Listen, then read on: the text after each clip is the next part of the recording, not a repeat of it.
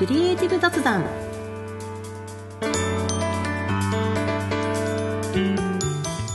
皆さんはじめましてふるやんです。おなじみの方は毎度ご視聴ありがとうございます。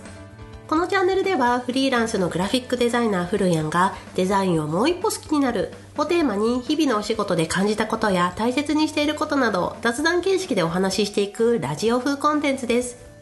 忙しい毎日のちょっとしたエッセンスになれたら嬉しいです。この配信は2022年10月12日配信会です。皆様いかがお過ごしでしょうか？10月もね入って12日間過ぎたっていうところなんですがいやなんか急激に寒くなって正直私はちょっとですね体調を壊し始めております。まああの以前もね冬の時期のポッドキャストの時には喋ってたんですけれどもちょっとね喉が私は弱いですのでまたこの季節の変わり目でねあっという間に喉をやられてしまって今日のこの収録もねちょっと喉が中途半端な状態で喋っているのでもしかしたらお聞き苦しい点があるかもしれないんですけれどもまあでもとはいえね今回もタイトルにある通り、まあ、映画話後編あの喋っていきますので、もうこの喉の痛みではなくね、あの自分のこう溢れ出る熱量にちょっと任せて喋っていきたいと思いますので、まあできるだけね、あの楽しく今日もやっていきたいと思います。では、今回はですね、まあ、ゲストもいらっしゃるということなので、ちょっとオープニングトークは短めにしていきたいと思います。いつものお知らせとなりますが、このチャンネルでは皆さんのメッセージを募集しています。あなたのデザインに関するつぶやきぼやき、古谷への感想、知った激励などなど、まあ、前回と今回はですね、映画のお話なんかもしておりますので、ぜひハマっている作品とか、まあ、ちょうど10月になりましたので、2022年秋のドラマとかアニメとかエンタメ系も進んできてますので、ぜひその辺のおすすめ作品とかもね、あったらご連絡お待ちしております。メッセージは、ポッドキャストの概要欄にあります Google フォームからお送りください。また、インスタグラム、ツイッターなど SNS 経由でも随時受け付けております。結構最近ね、SNS 経由であのコメントいただいたりとかっていうのが多くなってきたので、ちょっと今後ね、まあ、次回とかかな、で、あの皆さんの反応とかね、おしゃべりする機会も設けようと思っておりますので、ぜひお気軽にお送りください。では、今回もフルヤンのクリエイティブ雑談スタートです。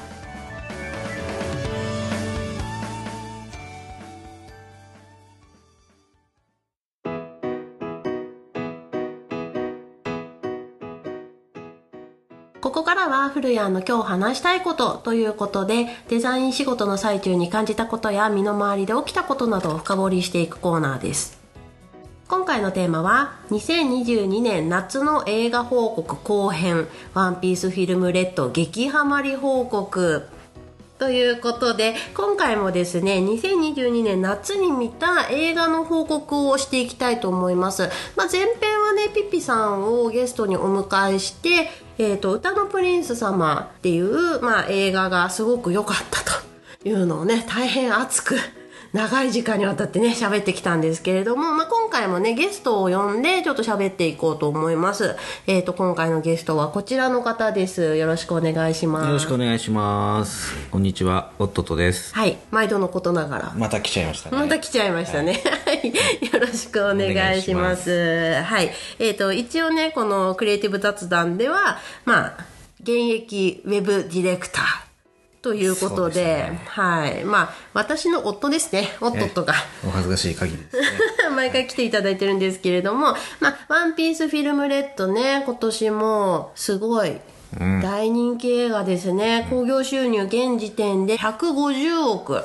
突破っていうことになっててもう細かく説明するまでもなく、うん、この夏1位の映画なんじゃないかなっていうことですね、うん、はい。夏の映画で今報告するって本来遅いはずなんですけど、うん、この作品に関しては遅くないですね。遅くない。まだやってますからねまだ全然ねそう映画のランキングにもねバリバリ上位にいますので、そう。で、まあ、このタイミングでね、ちょっと喋っていこうと思うんですけれども、まあ、ざっくりとね、まあ、言うまでもないと思うんですけれども、ざっくりとまずはそのワンピースに、ワンピースフィルムレッドについてお話しすると、うん、まあ、ワンピースが今年の7月、2022年7月で、まあ、連載開始25年に突入したということで25年だって。大変ですね、我が家にはねあのコミックスがあの全巻バッと揃ってて、あのバイブル書としてねあのあるんですけれどもまあそれでそのこの夏にね公開されるワンピースフィルムレッドが、あの、最新作として出たんですけれども、まあ、総合プロデューサーはもちろん小田栄一氏ということで、で、まあ、今回、一番メインとなっているところが、歌唱キャストがアドちゃんが出ていて、まあ、世界の歌姫、歌。というキャラクターで、まあ、参戦してるっていうところも一番の、うん、売り文句になってるんじゃないかなっていうところですよね。で、一応ストーリーとしては、その、ワンピースの今、まあ、原作の世界線とはちょっとずれていて、で、一応世界としてはそのワンピースのね、世界なんですけれども、そのワンピースの世界の中で最も愛されている歌手、それが歌ちゃん、まあ歌であるというところですね。で、その歌ちゃんは、まあ素性を隠したまま発信をしている歌姫であるっていうところで、その、まあ歌声っていうのがもう別次元だというふうに評されていて、そんな彼女が初めて、その公の場でライブを行うよみたいな、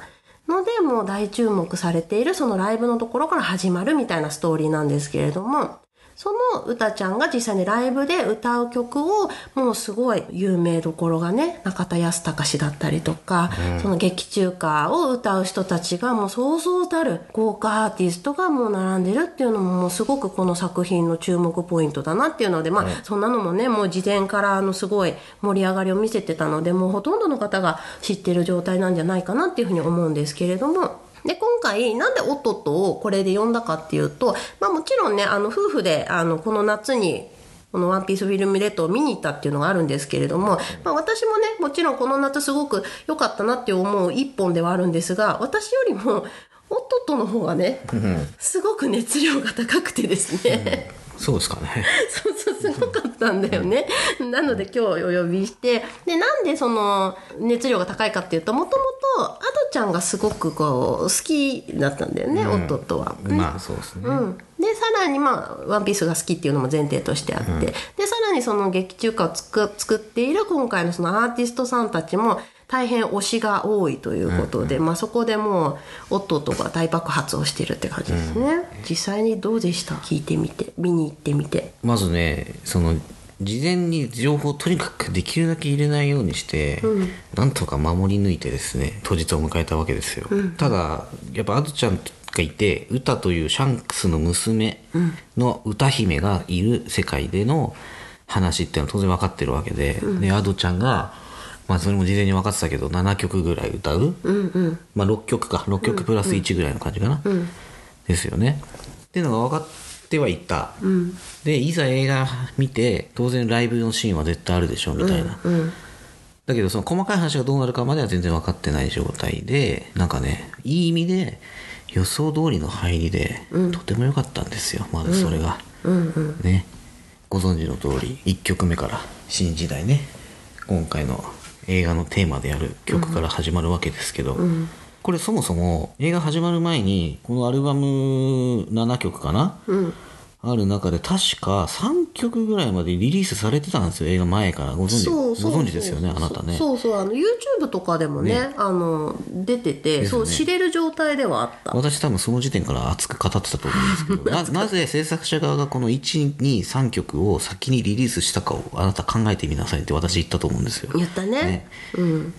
歌姫ですね。世界の歌姫が歌うわけですよ、うん、その曲を我々が映画当日初めて聴くわけにいかないでしょ、ね、だからあの制作者側はリリースしてくれたんですよ、うん、もう聞き込んでこいよと、うん歌姫だぞと、うん、その状態からスタートしたわけです、うん、私も完全にもうウタちゃんを楽しみにして見に来てるライブの視聴者ですよはっきり言って一人の、うん、そこからスタートしたわけですよ、何の違和感もないわけですよね導入からして。いやそこはね結構私は葛藤があった、ほうほうほう、うん。あのその最初に出てた3曲っていうのが「新時代」中田ヤスタカ、うん、えー、私は最強、 Mrs. GREEN APPLE、うん、逆光、 Vaundy、うん、この3曲が、まあ、リリースされてたんだけど、ね、まあ、新時代は避けようがないわけですよ。いろんなところで流れてるし、ね、FNS 歌謡祭みたいな夏にやってたテレビでも流れてるから、もう避けようがないから、これはもうちゃんと聞いた。もうゴリゴリにこう体に染み込ませていったんだけど、他の2曲曲を果たして聞き込んでいって正解なのかっていうのは結構私はその葛藤があって、うん。うん。なんかあんまりやっぱり私も事前に情報入れないでパッと見たいタイプだったんだけど、今回に関しては正解だった。まあねでもねそれは言えるかもしれない。1曲目はでも確実に聞き込んでいって、2曲目3曲目は「私は最強と逆光」この辺りは、まあライブで初めて聴いても感動的かもしれないですよね、でもそこから先の4曲は映画の中で聴いた方がいいのかもしれない、劇中歌としてのな位置づけなんでね、そうね、確かに。まあ新時代は確かにそのまあ言うまでもなくそのオダッチも最初のね、映画公開前にこれはもう歌のライブですと言い切ってたので歌のライブを見に来るつもりでこの映画館に映画を見に来てねっていうふうに言ってたので言ってたんだねそれね。言ってた言ってた。もう何も聞いてないのにそのその心づもりでいた私はなあじゃあもう天才なのかなこれは、うん、戦略に乗ってるんだね、うん、マーケティングに乗っかってる。そうですね。そうそう、でまあその新時代これは別にネタバレではないと思うんだよね。新時代の曲でバーンとその、ライブのオープニングからパーンと始まって、まあ、それはすごくこうよくって、でそこからやっぱりそのストーリールフィたちとのその関わりとかストーリーが進行していく中でじゃあ次はこれね指パチンみたいなので、行って次の曲がバーンって始まった時に、そのやっぱりもうすでに知ってる曲だとその観客としてもあこの曲来たーみたいなライブでもやっぱりあるじゃん、そういうのって。みたいな盛り上がりがそうだよそれが最初の3曲はやっぱり強かったかな、うん。あの応援上映があってほしかったと思いましたもんね、おー40歳ですけども。なるほど、40歳男性がね、うんあの前編で喋った歌のプリンスさんも応援上映あるんで。あそうですか。無発声上映まあまあちょっとそれ一旦置いといてあすいません。はい。そうあるのね、はい。確かにね。なんかそういうのでも最初の3曲はいいかもね、まあ、残りのその4曲っていうのはストーリーのねその起承転結にかなり絡まって演出されるので。うん、まあでもね一つ言いたいのは、まあその僕確かにアドちゃん好きですよ多分ね、初めて聞いた時衝撃でしたよ、あの歌声がね、その後もいろんな曲出すたびによく聞き込んでますけども、だからといって私この映画をおすすめしたいわけではない。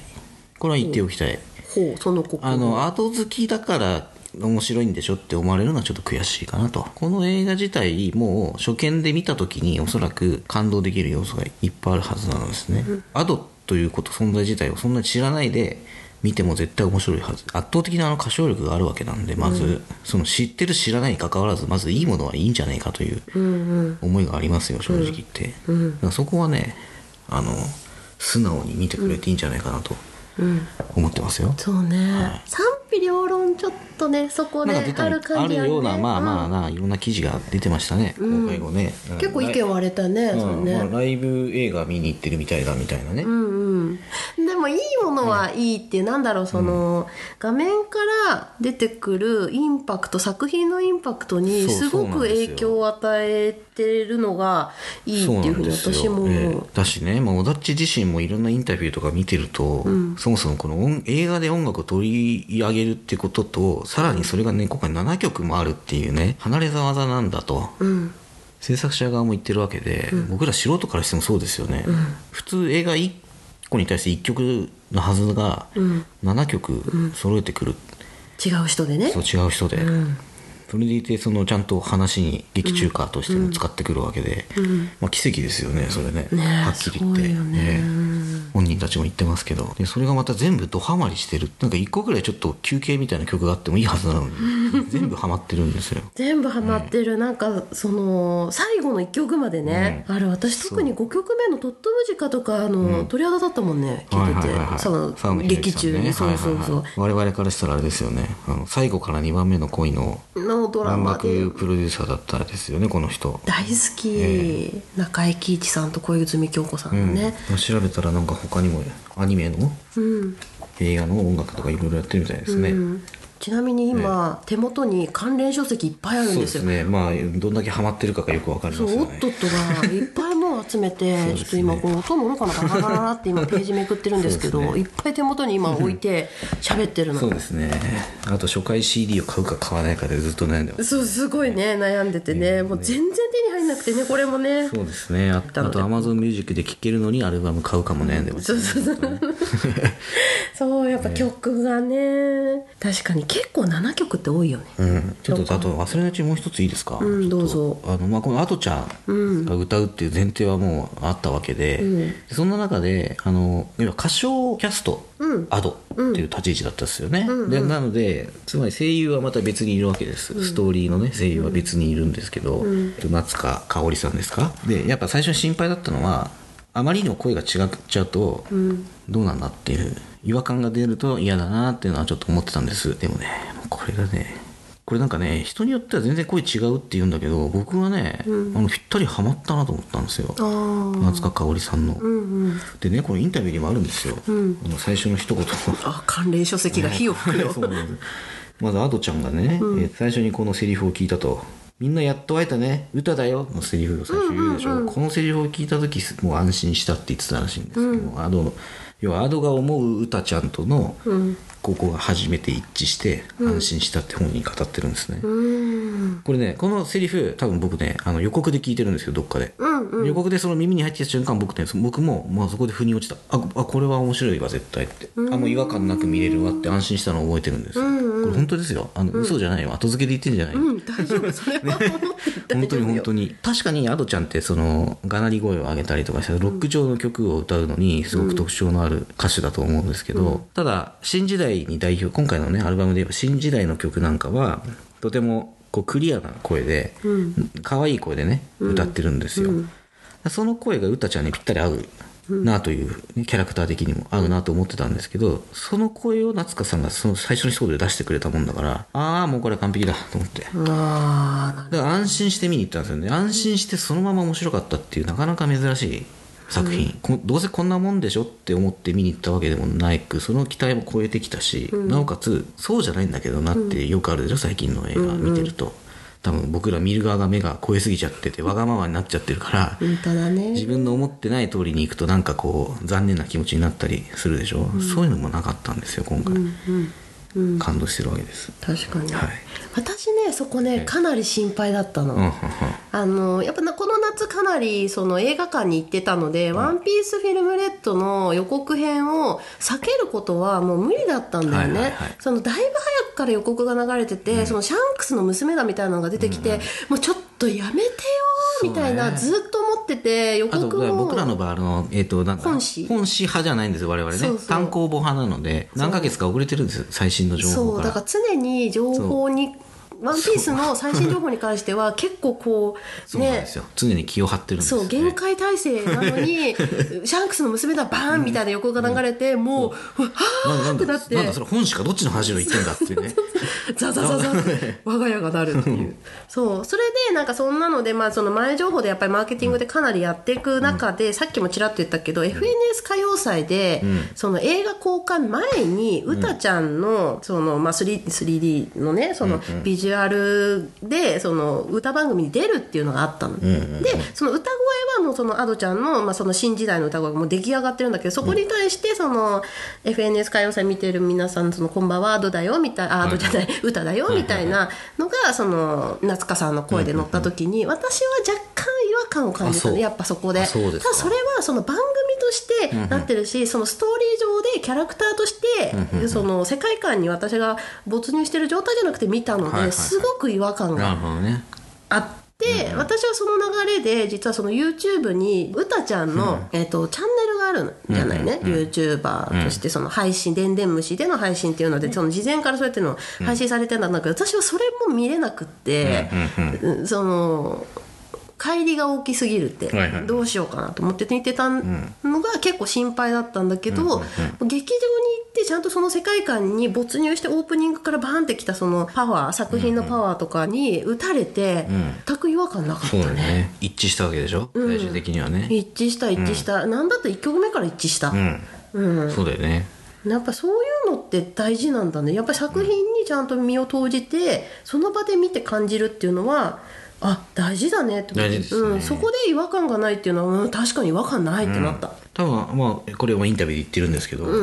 アドちゃんのと夏香さんのインタビューね対談で、要は2人とも寄せてる寄せに行ってる寄せに行ってるってことはおかしいかな要はアドちゃんはアドで歌ってんじゃないんですよ。歌ちゃんとして歌おうとしている、で夏香さんは当然歌ちゃんになろうとしてるっていう。だからそこで一致するわけですよやっぱりね。いいこと言ったね、制作者側の回し物みたいなね。ちなみにこの歌ちゃんのアルバム7曲のアルバムの中に一番最後にボーナストラックがビンクスの酒っていうそのワンピースの世界の中でその海賊たちが酔っ払いながら宴でよく歌うっていう大事な歌があるんですけど、それをあの歌ちゃんバージョンで歌ってるのがボーナストラックに入ってて、でそれもねそのアルバム発売当日にもうトレンド入りするぐらいザザザってなっててそのボーナストラックだから。でそれはなんだそれはって言っていつ聴いたらいいんだみたいな。でそれもザーザーしてたんだけど、我らの中では、映画を見終わった後に改めて聴いてみると、あ歌だねってなってすごいよねってなったんだよね、それは全くアドちゃんのテンションではないっていうのはすごい良かったなと思って、ここもまた聞きどころの一つかなって思いますね。はい。はい。というのでもう前半ねもうここまでで20分近くね歌の歌についてで、はい。うん喋りすぎたんだけどちょっとちょっと私のね、おはい。推しの部分も喋らせてあの、はい。ちょっとでいいから、はい私のね推しはね脚本なの、今回。脚本はい。脚本なの。まあストーリーですよね。ストーリーね、うん、ではい。今回のその「ワンピースフィルムレッドの脚本家が黒岩勉氏なんですよ、はいはい。でこの黒岩勉氏はあの古谷家激推しのねそう脚本家なんですよ。そのほ他のねその例えばドラマで言えばどういうのやってるかっていうと最近だと「マイファミリー」日曜劇団「マイファミリー」とか、えー、と東京 MER、グランメゾン東京を書いてらっしゃる方でもう我が家としてはねそうですね。もうその人の名前を見るだけでおっ！てなる感じ、で安心のね、脚本家ですよ。超安心の感じで、まあやっぱり歌ちゃんのライブである曲がいっぱいであるっていうところで、ちょっと前半ストーリーがこう足踏みする瞬間があるんだけど、その中盤から後半に向かってのスピード感というか、ギュッとその濃縮されたものがすごく私は良くて、そこがねもう感銘を受けたね。すごく良かった、まあ、前半はやっぱりそのライブだからはこうわわわキャキャやったりとか、まあ、世界的にもその注目されてるライブ「まあワンピースの世界観の中で注目されてるライブっていうので、いろんなキャラクターが出てくる、海賊だけじゃなくって海軍だったりとか、その海軍の中でもあのいろんなキャラクターがいて、で敵のキャラクターも出てきて、結構昔をこう振り返るようなキャラクターとか、なんでこのキャラ今回これで出てきたの？みたいなのとかも結構いて、それはやっぱりファン的にも嬉しかったし、そこのこう交わり方っていうのもすごい良かったなっていうのが、まあ、あとは歌ちゃんの人物紹介っていうのが要素が大きかったんじゃない前半はね。そうそうね。まあ前編にわたってまあ彼女の心情を追っていくような話でもあるんだけども、そういうのもありましたね前半は、そうねそうね、まあ、何者なんだっていうところから多分視聴者は食いついちゃうところですよね。そうそう。でルフィとまあ幼なじみであるとかってなって、ね何それみたいなのとかね、あとその、まあ、何かしらの身の能力者ではあるんだろうと思いながら見てて、一体どういう能力なんだとかね、そこは食いついちゃうとこですよね。そうそうそう。で私もその関連書籍をね 読ませていただいてその黒岩勉氏のねインタビューとかを見てた時に、まあその小田っちからのその具体的な要望とかっていうところに、キャラクターに今っぽさを持たせてほしいっていうのがあって。でその10代20代の人たちが見てもあこういう人周りにいるよねみたいな、その歌ちゃんっていうのは顔を出してなくって歌声だけで発信をしている、まあ、歌姫っていう、そのキャラクター像があってそれってすごくこう今っぽいよね、まあアドちゃんっぽいっていうのももちろんあるんですけど、うん。なんかそういうのもあってあ確かに今っぽいっていうのがあってで細かくストーリーを説明していくと終わらなくなってしまうのですごいざっくりと言うとここがポイントっていうのを私が言いたいのは、その観客がもう歌ちゃんに陶酔してるの。歌ちゃんにもう世界を救ってほしい。もう日常大変なこととか辛いこととかをあの歌ちゃんの歌声を聞くことで救われるんだみたいな、結構そのあある種なんだって、宗教的なこう、没入感がすごい状態なんだけど、その観客の言葉を歌ちゃんがもう真面目に捉えてしまってじゃあ私が新しい世界を作るの新時代作るのみたいな風にちょっとこうスパークしていってしまうんだよね。ってなった時に観客とのその熱の差がだんだん出てきて、いやちょっとごめんそこまで言ってないんだよねみたいな、ちょっとライブちょっと長すぎるとあの家帰って仕事しなくちゃいけないんだよねみたいなのをだんだんだんだんその観客が言い始めて、えなんでなんで？だって歌にこういうのお願いしてきたじゃん。だから歌頑張ってるんだよみたいなのを言い始めるあたりとかもそのちょっとこうリアル感があるというか、ね、あのあちょっと怖いかもこれみたいな、うん、うん、なんかそういう生々しさもすごい良かったなと思って。みんなを救ってあげようとしたのにっていう、うん、ちょっとそこからちょっとねこう歯車が崩れていくようなところを描くのも良かったですね。そうそうそうそういうの全体の構成の流れが私はすごくよくって、ね、あとはまあ番宣の時からずっと言われてたシャンクスの娘とは何っていうところとか、うん、そうそういうキャラクターの、ね、なんだろう家族愛って言えばいいのかなあれは。ちょっとまあ特殊な関係性ですけどね。っていうところとかもすごく良かったな、でまあそのいろんなキャラクターが出ていくっていう中でも、出てくるんだけどルフィとシャンクスっていうのは作中で一応交わらないようになってるんだよね、はいはい、その本本編としてもルフィとシャンクスって一番その大事なキーマンたちなので、うん、その映画では一応その交わらない。でもちょっと間接的にその感じ取ってるみたいな、ね。まあ、表現が難しいんだけど、まああはいないんだけど、一応まあ共闘するみたいな一緒に戦うみたいな状況になるんだけどその中で、麦わらの一味の中にウソップっていうのが狙撃手でいるんだけど、その狙撃手と、うん、えシャンクスの方にいるヤソップっていう狙撃手、はい、ここが親子なんだよね。そう、ね。はい、親子でそのほとんどその親子も会ってない状態なんだけど、うんうん、そのあそこに親父がいるっていうのをちゃんとウソップも認識して、ね、あの、で、ヤソップも息子があそこにいるっていうのをちょっとね、その一緒に戦わないんだけど、ね、間接的にこう、やりますね。そうそう、親子っていうのを演じるところとかもあ演じるっていうかなんて言ったらいいんだろう感じ取る部分っていうのが、あれってまあ「ワンピースファンはもう気づいてると思うけど本誌では絡みがないんだよね一切、うん、ここで映画でちょっと触れられたところはあれはね、ね、結構ね涙腺崩壊だったな私は。感動的でしたね、うん、まあ小田っち監修であからこそできるシーンですよねそう、うん、そうなんかねちょっと私もうまくそこ説明できないんだけど、うん、説明できないよねあのシーンね。できないね。まあでも、うん、お互いが会話というかある意味会話をしますよね。そう。心と心で。そう本当心と心ででもそういう関係性なんだっていうのがもうね、うん、初めて分かった感じがしましたよねそう。あそこは。すごくね胸熱だった。ら、そういう演出とかっていうのもやっぱ脚本、まあ、監督の演出っていうのもあるとは思うんだけど、ね、すごいそこは。そうですね。ちょっと我々優等生すぎませんか？これちょっと。え？ー、だってよかったもん。あそっかいいのか、うん、だってよかった。なんかもらってないって思われそうで怖いんですけど。うんもらってない。もらってない、ね、何ももらってない、ね、そうね。あとはその言ってたシャンクスが、うちの娘を見て、はいはいはい。うちの娘に手を出すなら覚悟しとけよみたいなね、うん。めちゃくちゃかっこいい。かっこよかったですね。かっこいい。またシャンクスの特徴であるあそおそらくあのね劇中でいうとこのあの覇気ね、うん、あの話の中のある覇気という力があるわけですけど、うん、シャンクスの場合特に強い覇気を持っていると、うん、それがね発揮されたところなんかも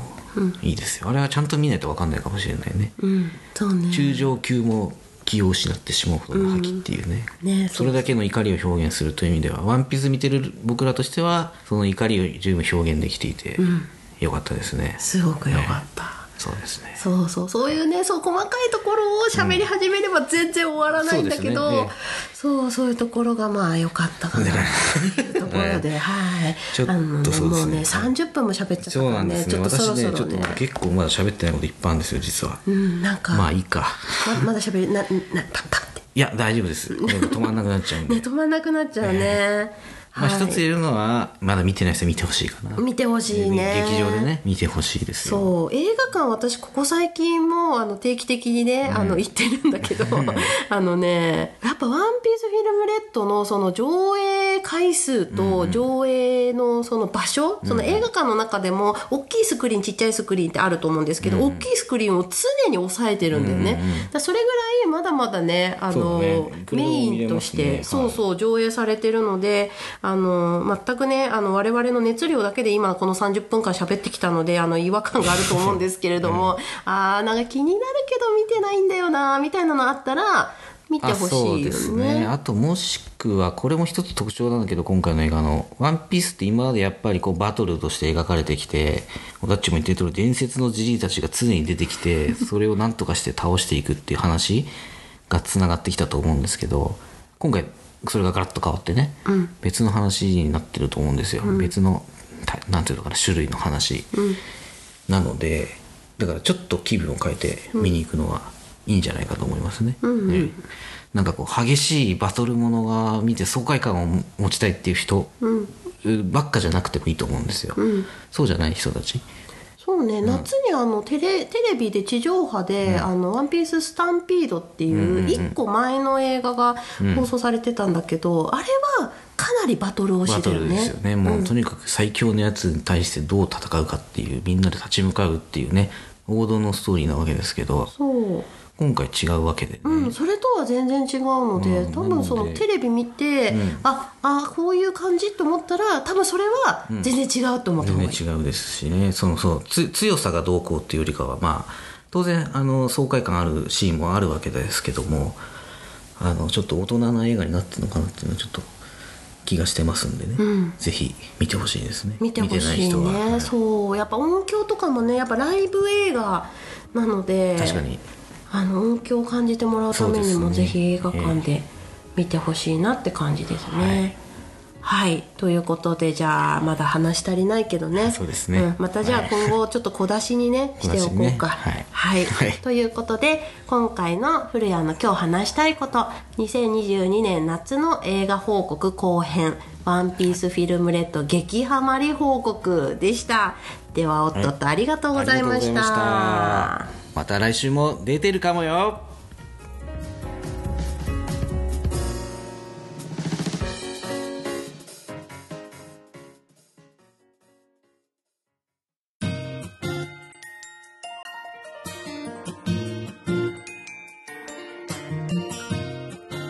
古谷のクリエイティブ雑談。今回もお別れの時間が近づいてきました最後に少しお知らせです。私古谷は主にインスタグラムでデザイン初めての方に向けた技術や知識の発信を行っています。インスタグラム検索ウィンドウからひらがなで古谷漢字で先生と検索していただけたら出てきます。